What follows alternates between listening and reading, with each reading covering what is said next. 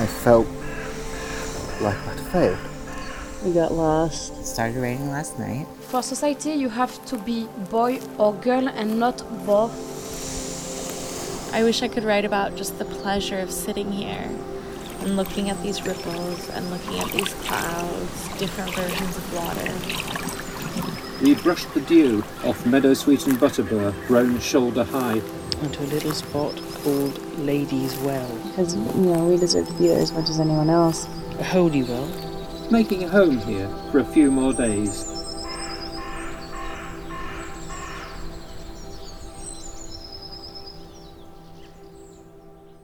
This is Queer Out Here, an audio zine that explores the outdoors from queer perspectives. I'm Jonathan. And I'm Alice.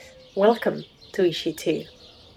The pieces in this issue take us from ponds, lakes, and wells to parks, forests, and mountains, from immediate surroundings to remembered and imagined spaces. There are some longer conversations and reflections, some quick audio postcards, and a little bit of poetry too. If you haven't already listened to issue 1, you can find it on our website, or probably wherever you found this one. Issue 2 is slightly shorter, though it's still over an hour long, and it has a more reflective feel, with a focus on being in the moment and inviting the listener into a personal relationship with place and space. Before we begin, we'd like to say a huge thank you to everyone who contributed a piece and to people who recorded a sweeper for us. Thanks also to everyone who shared issue 1 and helped circulate our call for submissions for this one.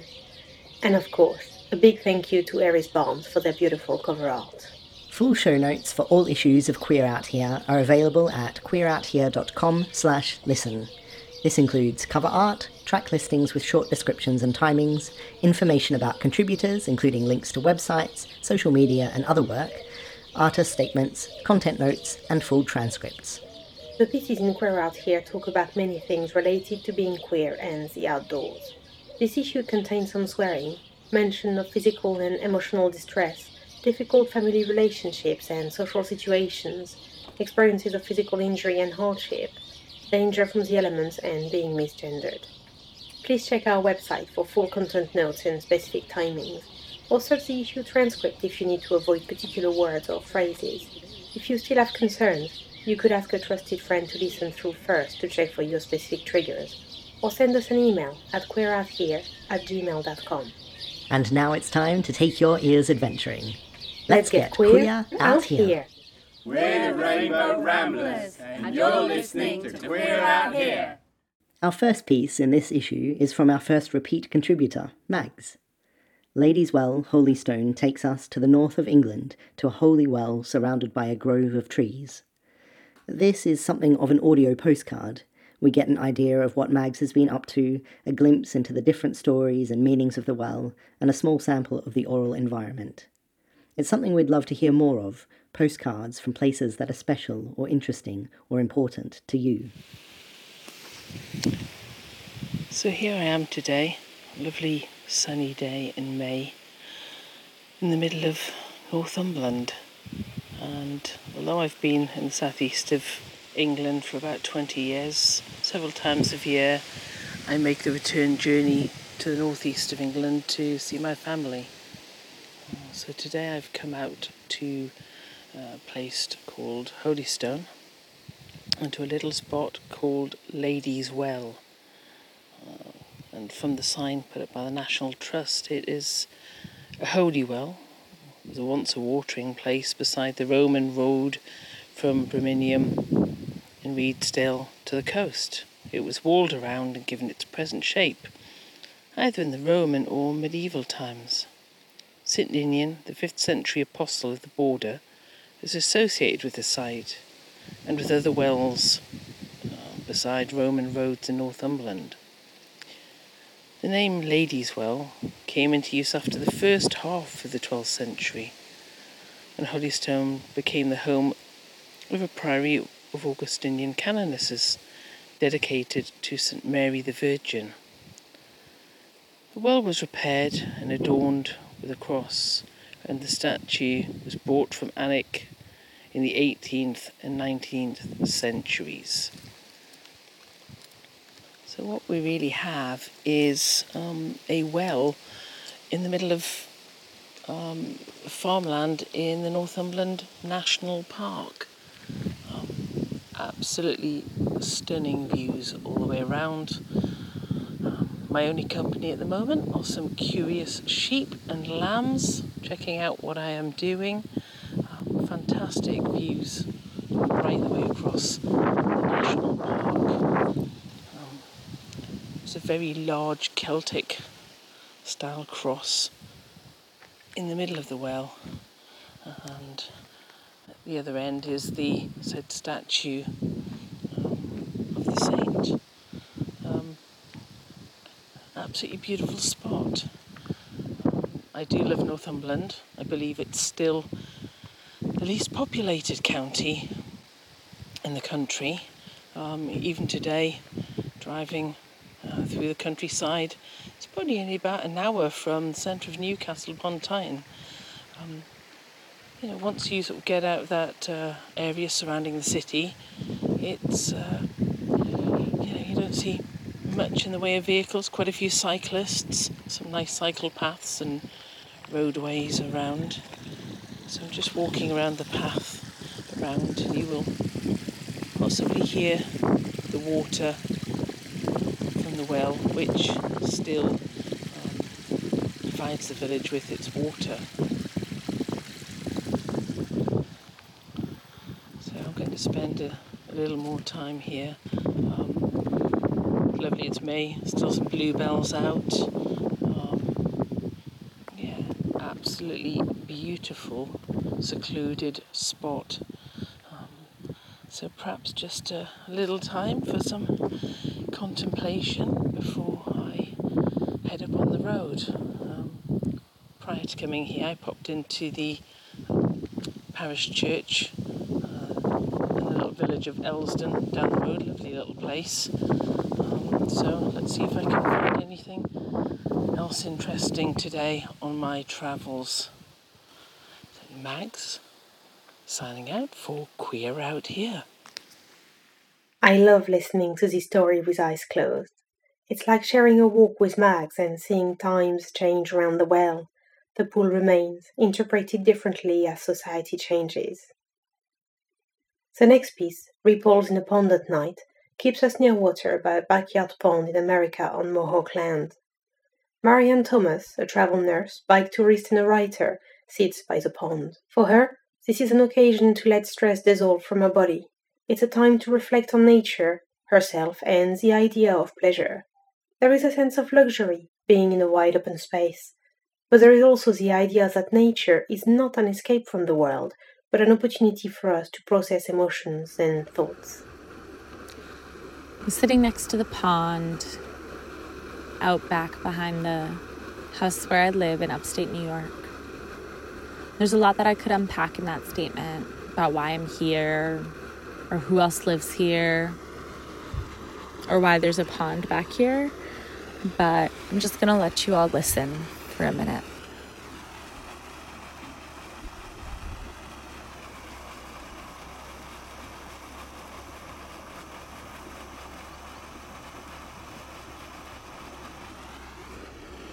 It's post sunset, and the sky still has that nice lightness as dark thunderclouds roll in. It looks like they've been approaching for a while, and I can hear thunder from afar. But it hasn't started raining yet, so I'm still sitting here. If I look up for a long time at these patterns in the sky, I forget to, to look down at the, the pond with its ripples extending from the bubbler in the center.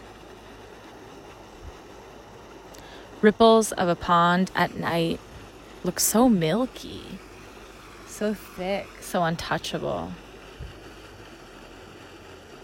And even though there's little light, I can see tree reflections on the water.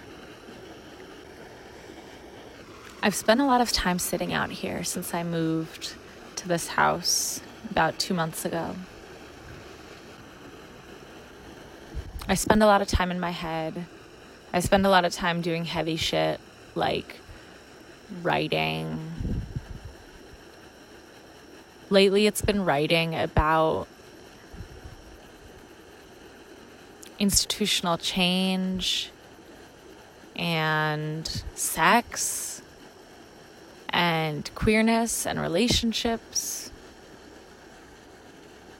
You know, it's weird. I went on a a bike tour across India, so you'd think that I'd be writing about that lately, but I got back and it just feels like the world is in this horrible tornado of emotions and violence and trauma and people being terrible to each other and for a lot of people just realizing that being terrible to each other is unacceptable and so calling each other out on shit.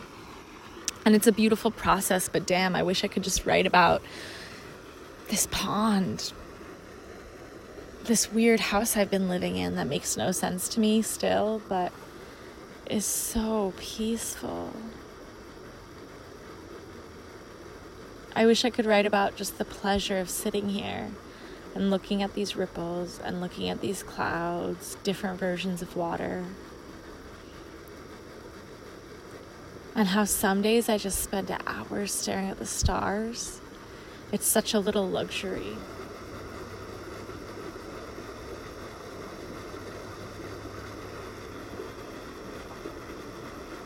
So between writing about heavy shit, I come out here, I stare. Sometimes I listen to music, and then I realize that silence can be nicer. Sometimes I call friends. It's been a really nice place to talk real loud, to laugh, to process shit with people on the phone.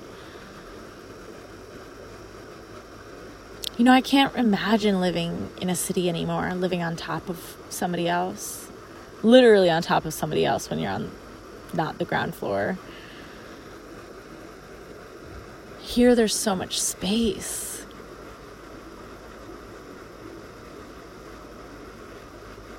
Can just sit and think. And everywhere you look, it's just space. There's nobody. Earlier, I came outside listening to that new Ciara song, Level Up, and just danced my ass off.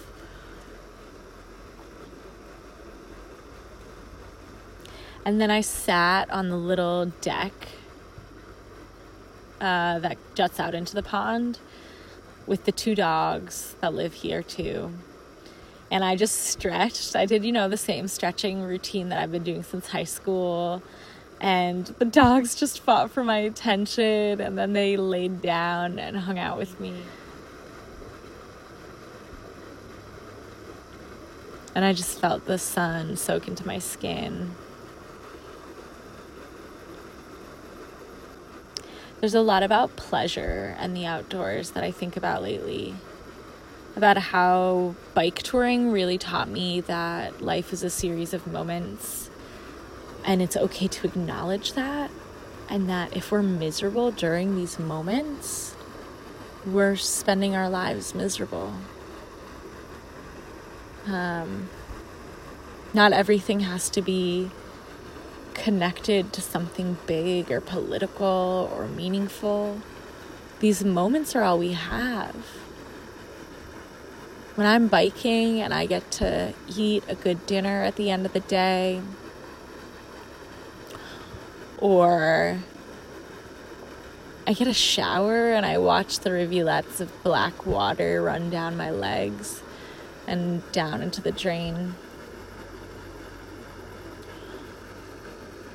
Or when I bite into a piece of chocolate. Or when I sleep and I sleep so well. Or when I watch a fire, sit next to a fire I built and just feel the heat from it and notice the difference between the heat on my hands and the cold on my back. And know I created that thing, that heat. Well, it's just so pleasurable. It just feels so good. And I don't think I don't think there's anything wrong with chasing that. I don't think there's anything wrong with sitting out on a deck by a pond and feeling the sun soak into my skin or staring out onto thunder clouds and pond ripples for hours or watching stars appear and remembering wonder.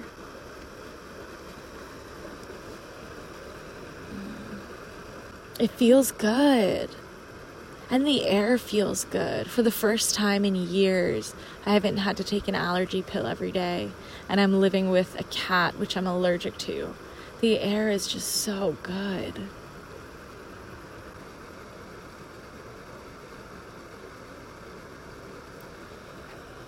I'm leaving.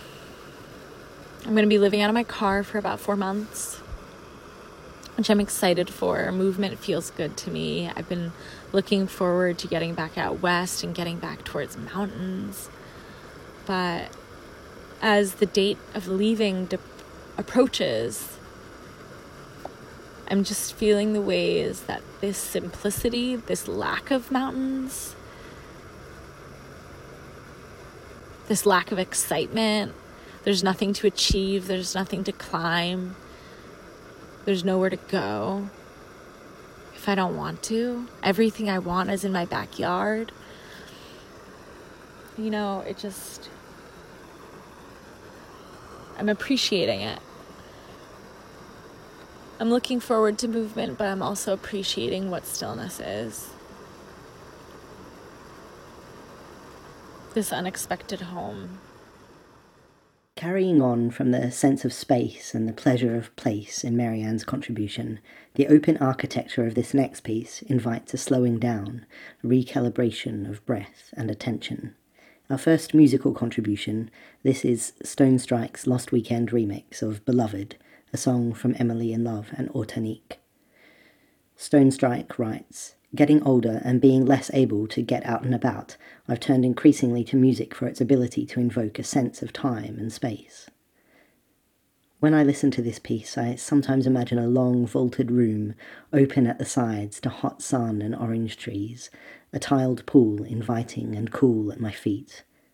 And at other times it's the kiss of night air on my skin as I look down into a valley, to a river and a highway snaking far below. For me, when I listen to this piece, I get a sense of floating in a pool, staring at the sun in a blue sky. I find in it a sense of calm and flow that can happen when I'm cycling and everything is just right the pace, my body, the landscape, my mind, the bike.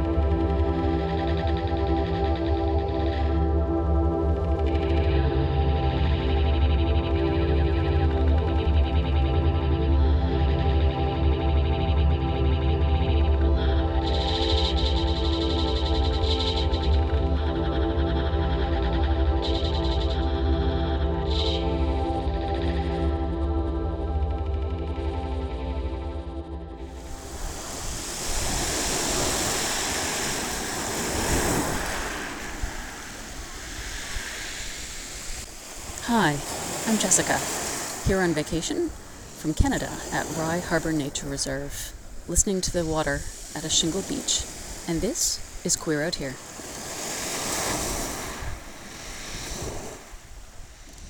Thanks, Jessica. Our next piece about failure comes from Julia, who currently lives in Amsterdam. When Julia pitched this idea to me, I jumped at it. Failure is something we often don't discuss and don't know how to handle. What happens when we fail, especially at something we've dreamt of for ages, something we've told people about, something we've spent energy and money and time planning and preparing for? It's something I know I've had to contend with, and even when I've been able to reframe experiences as learning opportunities or when I found silver linings, it's still difficult. I really appreciate Julia's openness about her struggles in this piece. So, on the 2nd of May 2018, I sat under a tree and cried. Not gentle tears streaming down my face, but the sort of sobs that rack your entire body and make you shake. I was crying because I'd just sent an email to race control to saying that I quit. So I should backtrack. I'm Julia and I was riding the race around the Netherlands. A 1,670 kilometre race, non stop, self supported, around the Netherlands, funnily enough. 29 people signed up, 28 people made the start.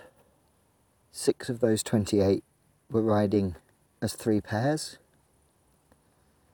the other 22 were riding as solo riders. 21 men and me. I scratched from the race. That's the term they use in this sort of thing scratching.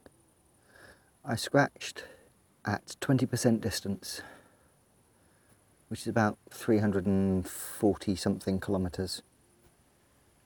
And I'd been racing about 34 hours. but I was just in so much pain. When I woke up the next day, I couldn't rotate my neck. I had a number of intensive physio appointments before I regained the use of my neck. But the hardest thing was for days, for weeks, I felt like I'd failed. And on the face of it, I had. I'd set out to ride 1,670 kilometres as fast as I could without any support that wasn't available to everyone in the race. And after 360, I'd quit. And coming to terms with that failure has been a whole different challenge I told myself going into the race that I had three goals. Goal one was to make the start line. That I achieved. Goal two was not to be the first person to scratch, which, fortunately for me, unfortunately for the others, I achieved. And goal three was to make the finish line. And if this I failed.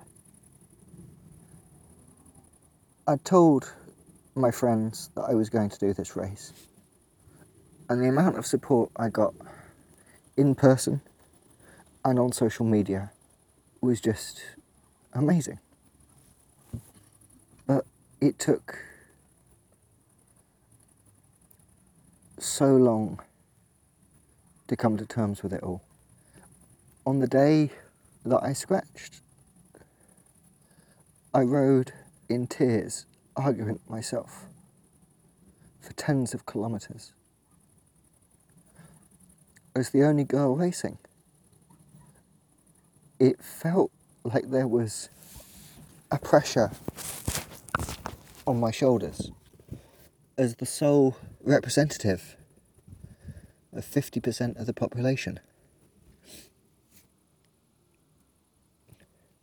I argued with myself Am I letting people down?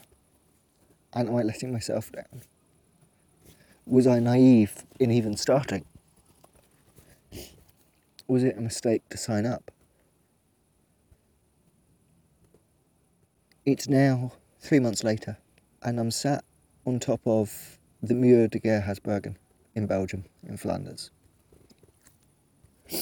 Anyone that follows pro bike racing will know of it as the infamous climb in the Ronde van Vlaanderen.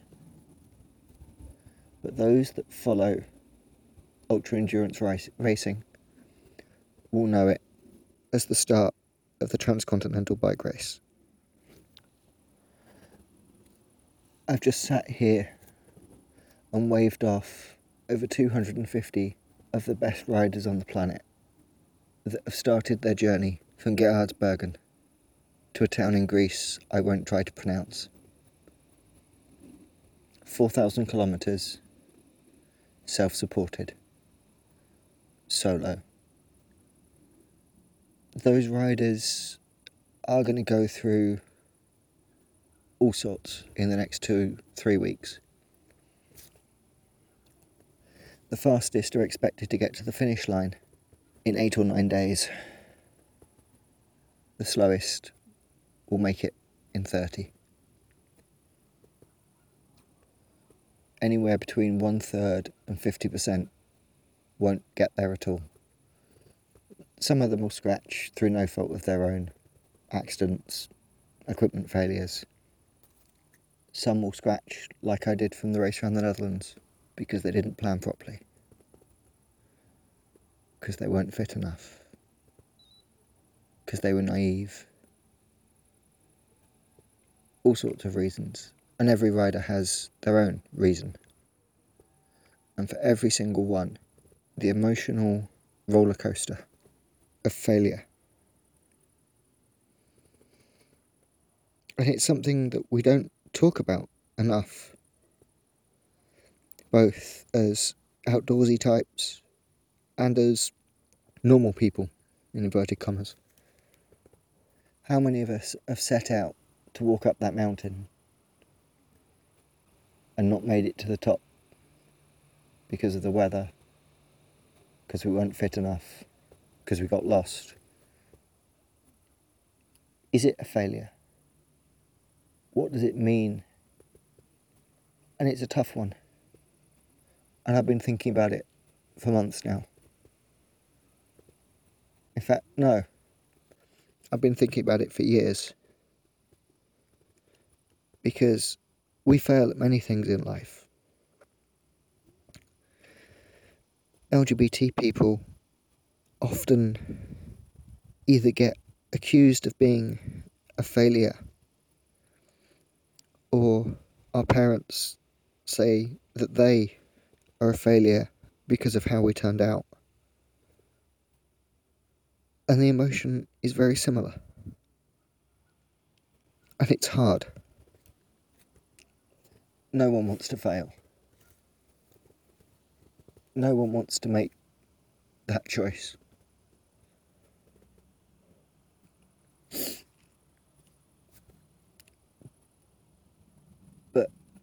Not every failure has to be a failure.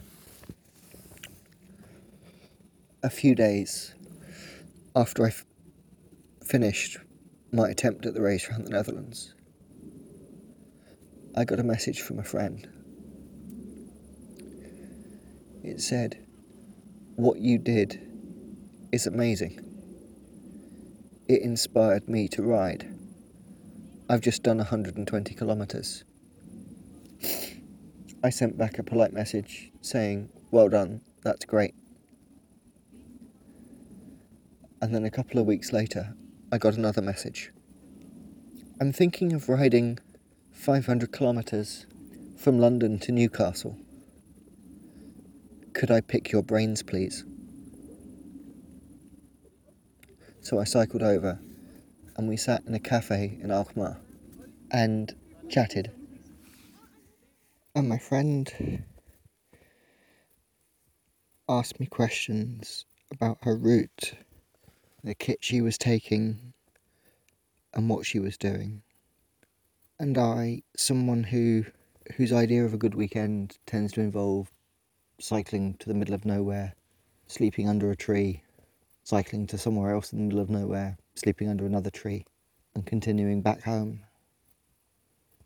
I looked at what she was planning and I was in awe. And the only reason she'd thought to do it was because she'd been following what I had done with my race. I hadn't even done in the race the distance that she was planning to do on her first tour. I hadn't completed the distance I'd set out to do. But somehow it had inspired this other person to go out and have an adventure. And it amazed me. And that success that was completely unexpected almost cancels out the sense of failure that I had with the race itself. Okay, there are times when I think back and think, what did I do wrong? What could I do differently? But the unexpected result is still a result.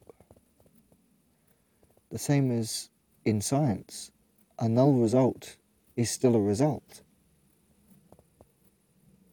I didn't succeed with the race using the method that I was using, but I'll definitely be on the start line next year with a slightly different approach. I'll train more. I'll have a better understanding of what it is I'm doing.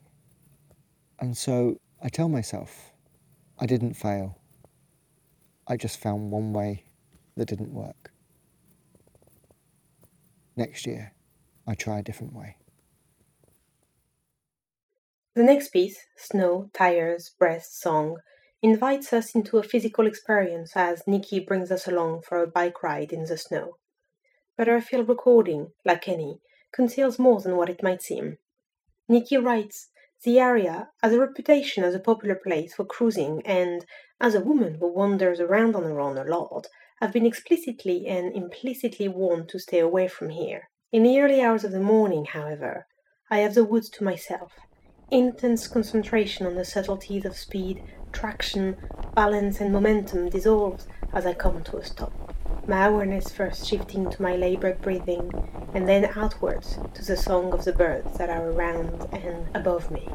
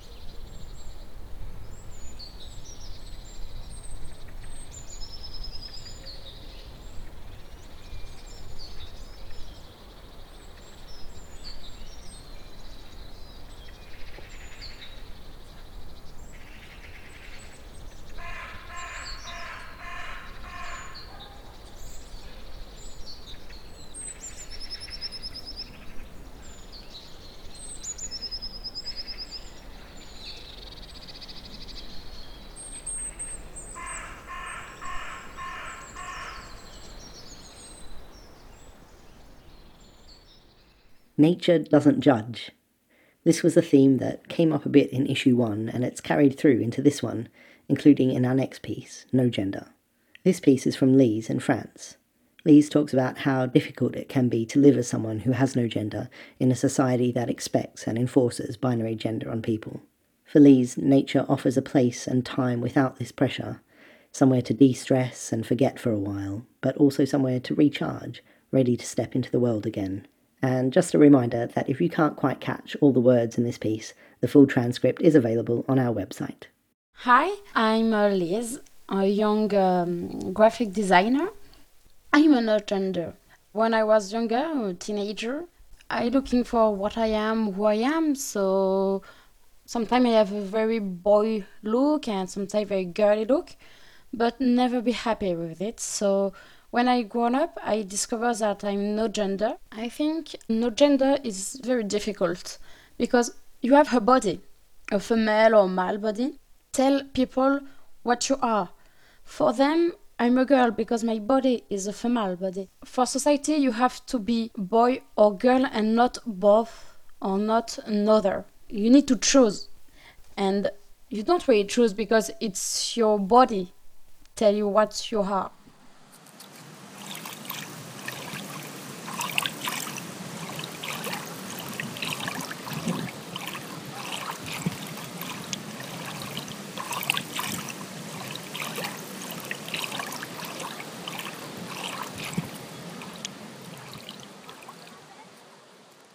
The outdoor is my escape for the society because the nature don't judge you. It helps you to think, to find who you are, what you are, what you want to be, what you want to fight for. Because I feel the energy. I'm very an energetic person, and in nature, I think I can discharge my um, food energy and recharge with very uh, benefic one.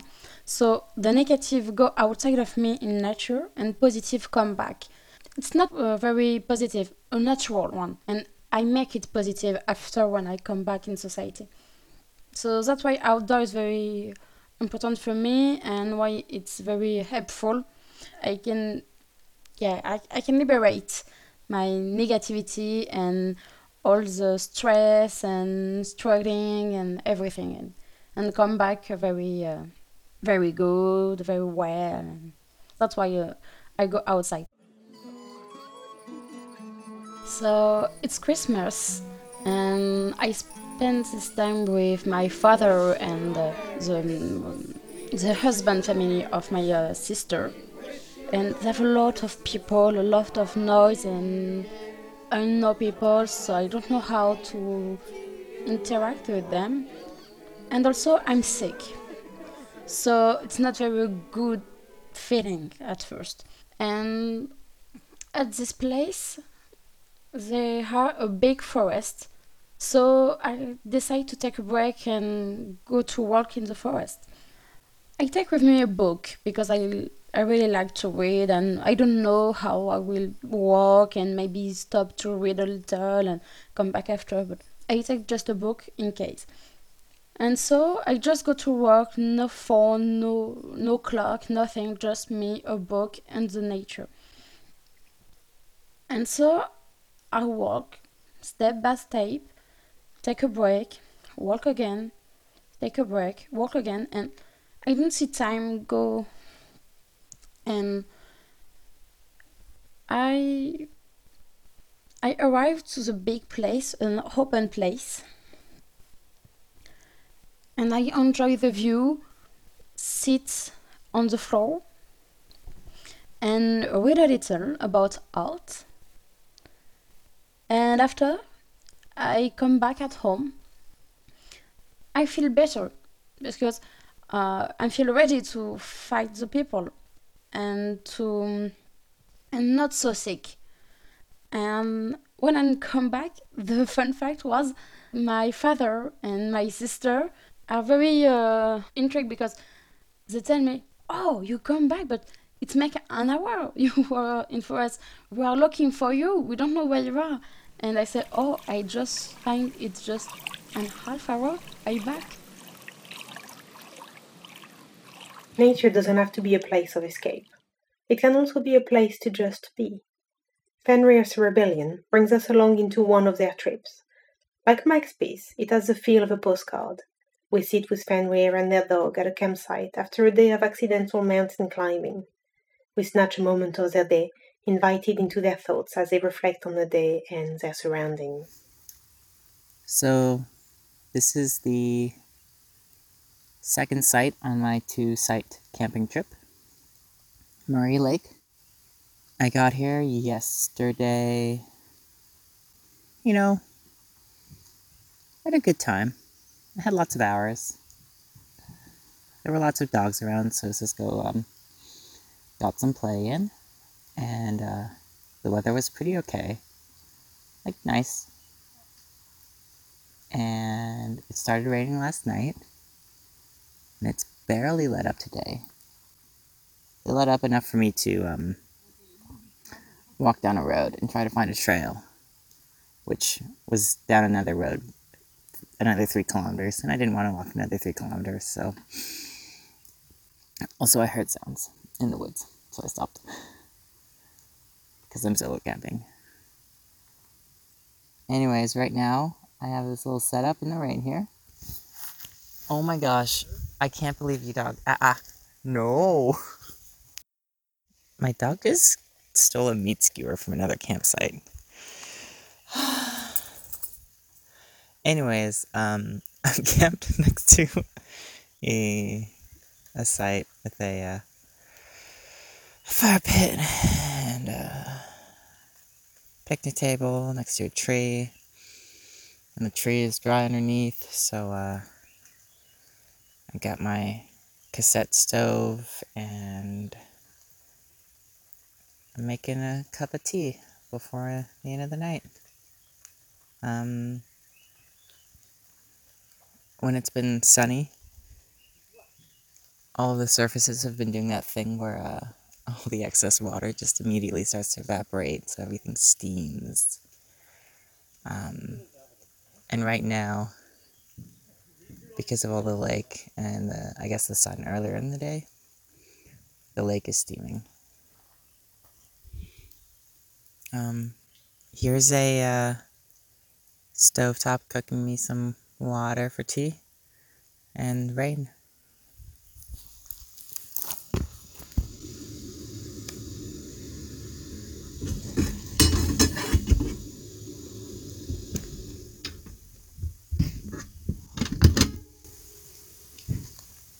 That sound sends me right back to all the times I've sat in a tent in the rain, drinking cups of tea. What a wonderful feeling. Fenrir is in Canada and notes that Murray Lake is in Nlaka'pamux territory. And the next sweeper, from Emily, was recorded on Wurundjeri land in country Victoria, Australia. The contributors and we, the editors, pay our respect to elders past, present, and emerging, and extend this respect to all Indigenous people who are listening.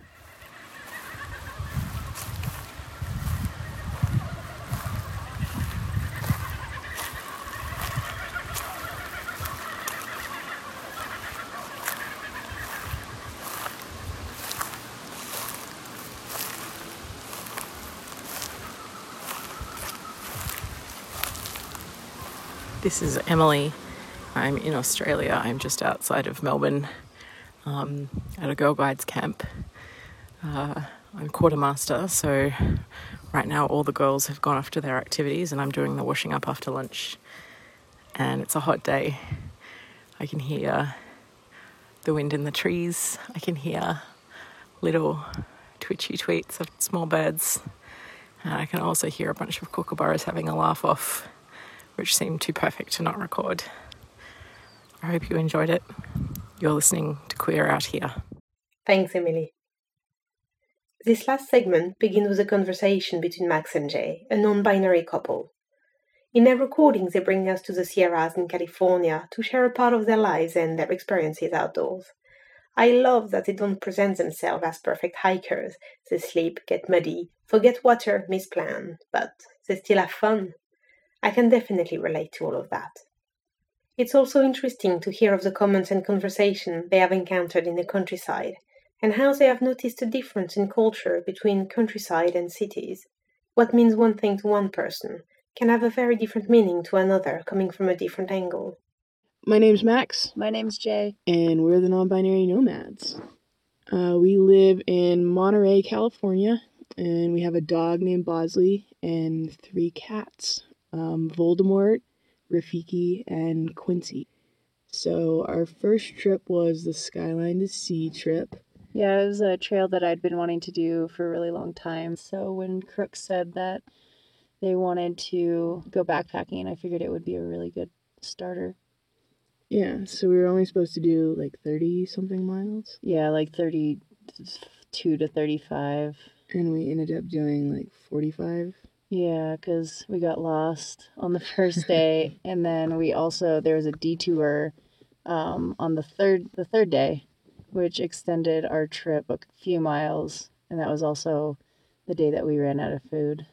Yeah, so we had packed what we thought was enough food, but we got a lot more hungry than we than we had planned, and so we knew that there was a shop, like a little grocery store kind of thing in Big Basin and when we got there, we walked up to the little windows where all the rangers were staying, and we asked them if uh, they could open the shop for us, and they said it was off season, so it wasn't open on the day that we were there. It was open on weekends, and we got there on a Monday. So we just barely missed it.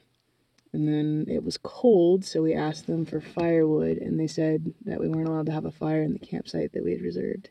Yeah, and it dropped to like low 30s that night. It snowed at higher altitudes, so at least we skipped out on that. so it was a pretty crazy backpacking trip, but we've also had worse. It was amazing and fun and beautiful. Yeah. But starving's never fun. No. uh, what else? Let's see. We got engaged in June. So basically, two months ago, we were hiking the Tahoe Rim Trail. Yeah, and so it was kind of a two day trail that we were doing. And the first part, the first day, where all the views were on the first day. So it was all the monumental moments on the first day, but super pretty. The problem was is there were 20 mile per hour winds, and so hiking wasn't terrible. I mean, for me, but um, apparently someone here had plans to ask a certain question and you can't do that during 20 mile per hour winds. I i couldn't even hear anything that yeah. you were talking about. Anytime we got to a vista or a cool point where pictures would have been awesome it was windy and we couldn't even hear each other speak. Yeah it was it was pretty ridiculous how windy it was. So i waited until the second day when we had run out of water which there always seems to be something that goes wrong on our backpacking trips. Um, but we hiked off the trail a little bit, couldn't find any water. I wiped out. Uh, you remember that? that I had my my pack on. It was probably like a thirty pound pack. I was really worried about you. And we were hauling butt off trail to go find water that we didn't know where it was necessarily. And I slipped my feet fell out from under me and I landed flat on my face with my pack on top of me. You had dirt on your teeth. Dirt on my teeth, blood on my legs. it's funny now. It wasn't funny then. It was not funny then. but uh we decided to abort that mission and go back to the trail and hope for the best. So we did, and sure enough, maybe a sixteenth of a mile back on the trail, there was water. Yeah. So that was a bummer. But we continued on and made our way to Lake Watson, which was still pretty, but it wasn't as pretty as the vistas that I could have asked the question on.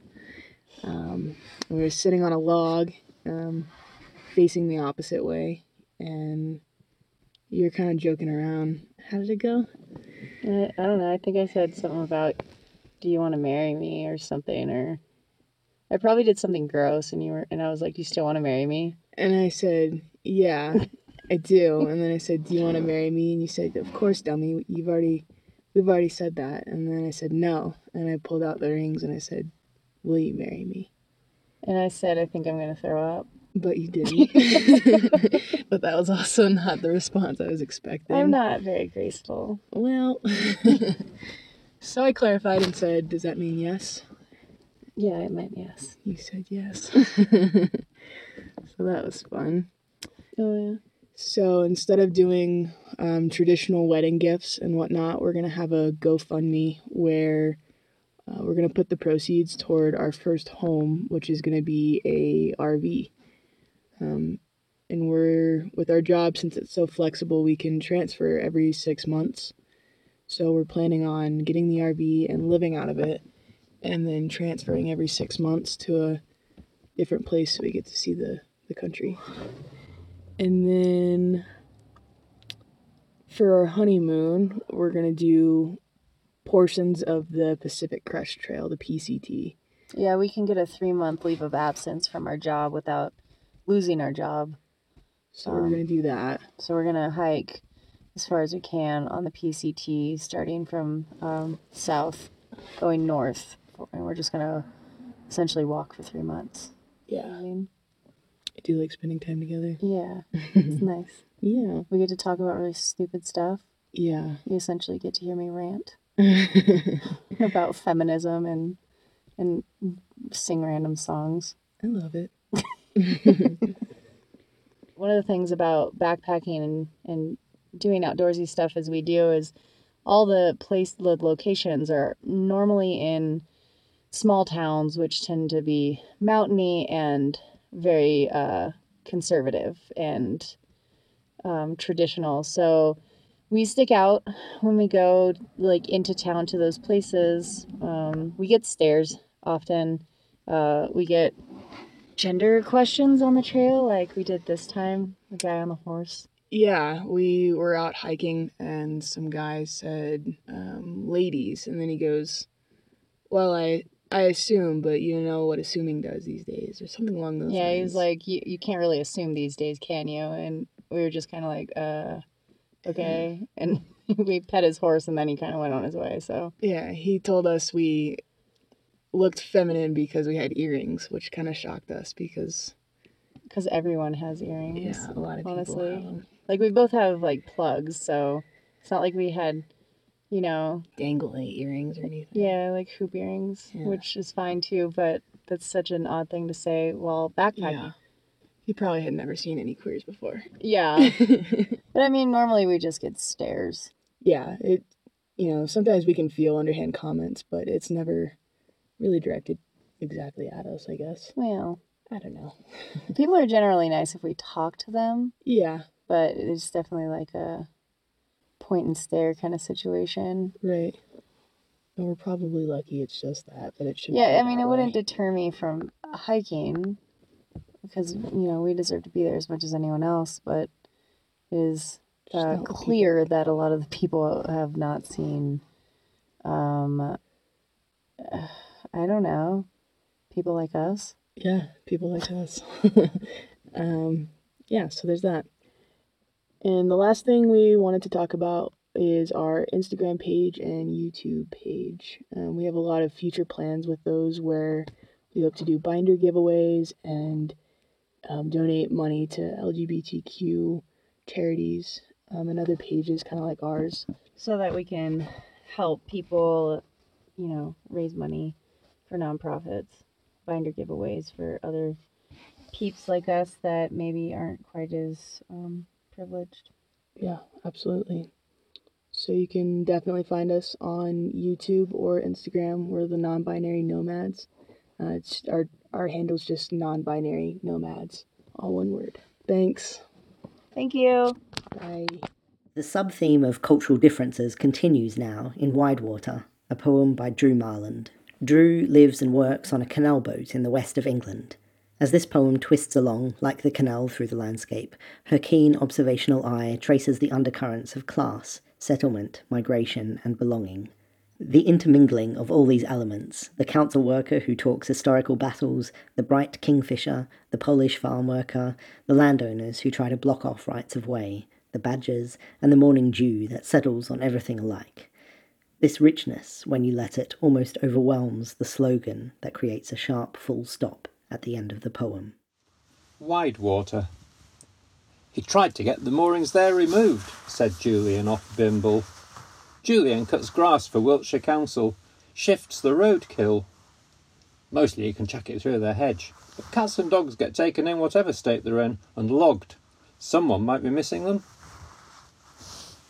He sails the pounds from Hungerford to Horton, more or less. Stays round the Vale of Pewsey, where he works. We met at dawn. A kingfisher bashed a minnow on the branch, then darted on, a quick blue spark against Widewater's reeds. Spent thousands on the legal fees, for all the good it did. Still, he keeps the gate locked at the top of the track. Can't keep folk out. There's been a path since back before King Alfred came and met his thanes there on the tump. They went and beat the Danes way up there on the down. See the lane? The winter the canal froze hard, they had to carry coal and water down from the end. A buzzard circled Picked Hill. The stockman, on his quad, moved the electric fence across the field a little way, called out in Polish for the herd to graze. We brushed the dew off meadow sweet and butterbur, grown shoulder high, through which the ways to moorings had been bashed for boats at least half hidden from the track. Eve, Nettie, Bimble, Jessie, Aaron, making a home here for a few more days, then moving on. Below the big ash, where the ground is clear, around last night's fire circle lay empty cans of beer and smoke blacked cooking pots on half a scaffold plank. A small child's bicycle leaned on the bank. Across the bridge we passed the big new house, in whose walled gravel courtyard sat a jag. Along the drive's wide, closely tended verge, rebellious moles had tumped the smooth mown grass, and grey hairs on a strand of wire showed how the badger made its customary way into the pasture, where, above the grazing Jacob flock, the tilting billboard claimed, We want our country back. Back on land, Jonathan, my brilliant co-editor, recalled a conversation with Chrissy and June during a group walk. We dive in and out of the conversation as if we were walking along with the members of the Hastings and Rother Rainbow Alliance. Jonathan took an experimental approach to the edit, which brings the talk close to the listener. I defy you not to want to join in the conversation as you listen. Asher did. all of you are. all of you are. all of you are. all of you are. all of you are. all of you are. all of you are. Thank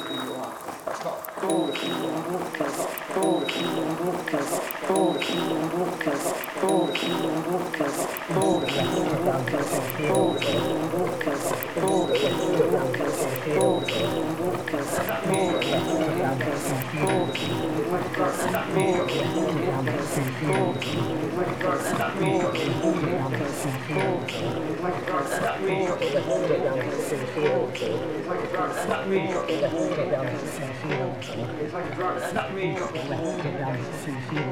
It's like a drug, it's not me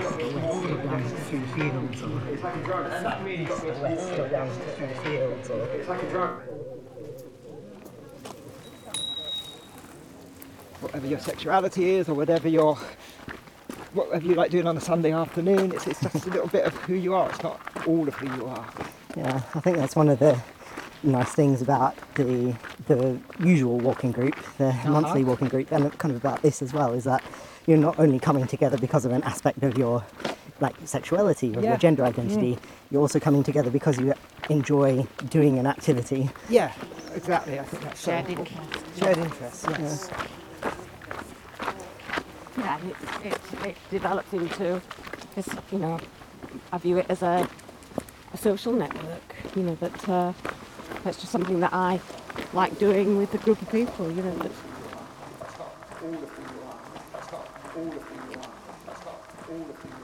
We're on a lovely walk between um, Heathfield and I think we're going to Polegate. It's on the Cuckoo Trail, which I've never been on before, in fact, never heard of until I moved to this area a year ago. And it's a beautiful, hot July day, but there's lots of shade and lots of lovely trees and we're walking along a disused train track, which is quite exciting really.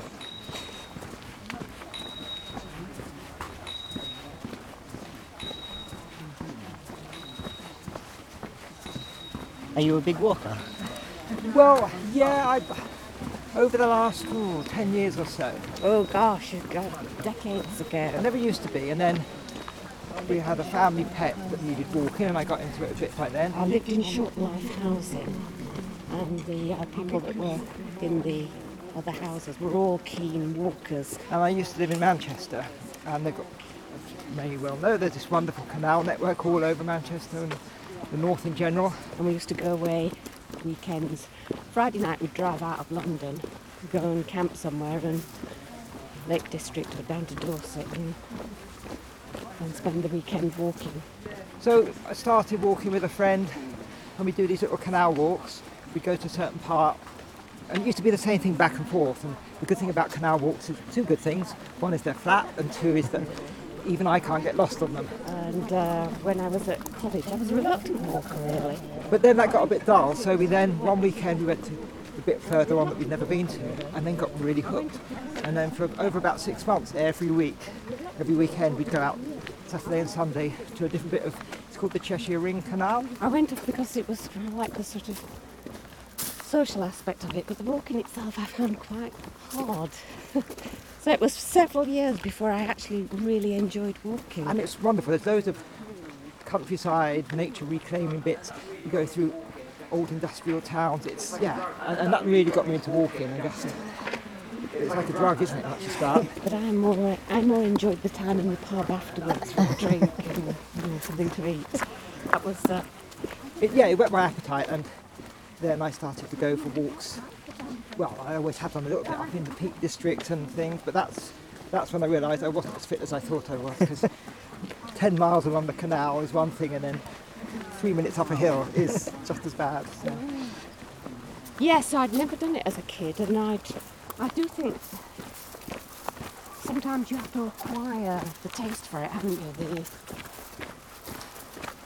I always found it really hard work. Yeah. Because particularly this group were quite fit, and they used to do a lot of hill walking.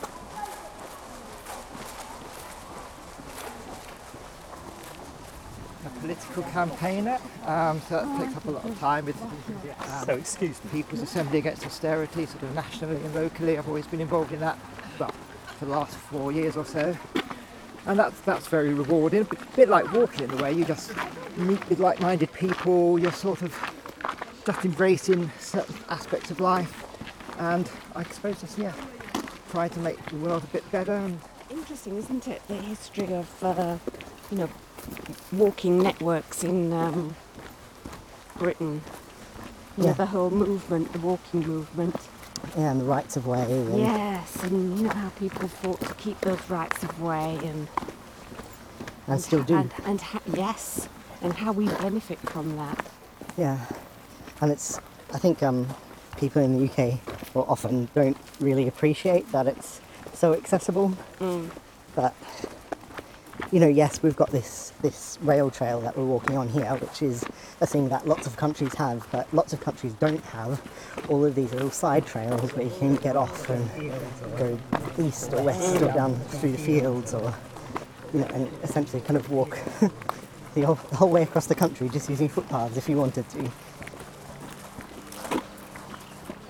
I started off, God, decades ago with CND, and that was we set up a peace camp in London, inspired by Green. I mean, it was an RAF base at one of the London suburbs. That was when I was a teenager, and then that kick-started it. And then I used to do political lobbying, going to our MP in Westminster, and then from CND, then Friends of the Earth, writing newsletters. But yeah, in recent years, particularly with the People's Assembly, it's getting out there doing kind of political stunts as well as the protest, just trying to put something on that is a bit different, that engages with different people who normally just walk past and don't want the leaflet, they want to be. Because that, that's the thing, otherwise it's the same old, same old. Like yesterday, when we were talking on, was it the 1st of July? So yesterday there was a huge national demo and a celebration of the NHS's 70th birthday, which was put on by People's Assembly and Health Campaigns together.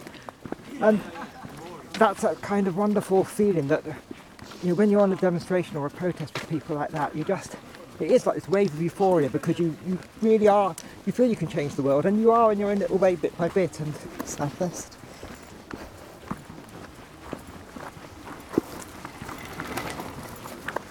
I live in St Leonard's and it's it's one of the reasons I moved there last year was I just love the kind of there's an independent spirit and perhaps that's part of living by the sea because up until then I've only ever lived in big cities, and it's a, just it's kind of sense of freedom really, and it's almost like people who live or run away to the sea and uh, just do their own thing.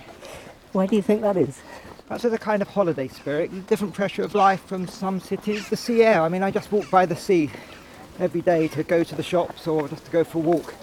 And although I don't particularly get down, even on a fantastic day, my spirits are lifted even more just by the big skies. It's a sense of freedom, I think, a sense of doing your own thing. And even if you're in work five days a week, you can just pop out and then you've got this whole, the beach and the whole vista. It just does free your spirit. It does make such a difference to have half of your horizon clear. I think, yeah, I, I, I never really thought of that until moving here and a, a few things people have said about, yeah, like catchment area and you've only got, it's like the, the semicircle, you've not, you've just got that lovely expansive coast out there and perhaps that's it, perhaps it kind of leads to clear thoughts or a different thought process even when you just look at that big expanse. Clear thoughts or a different thought process even when you just look at that big expanse.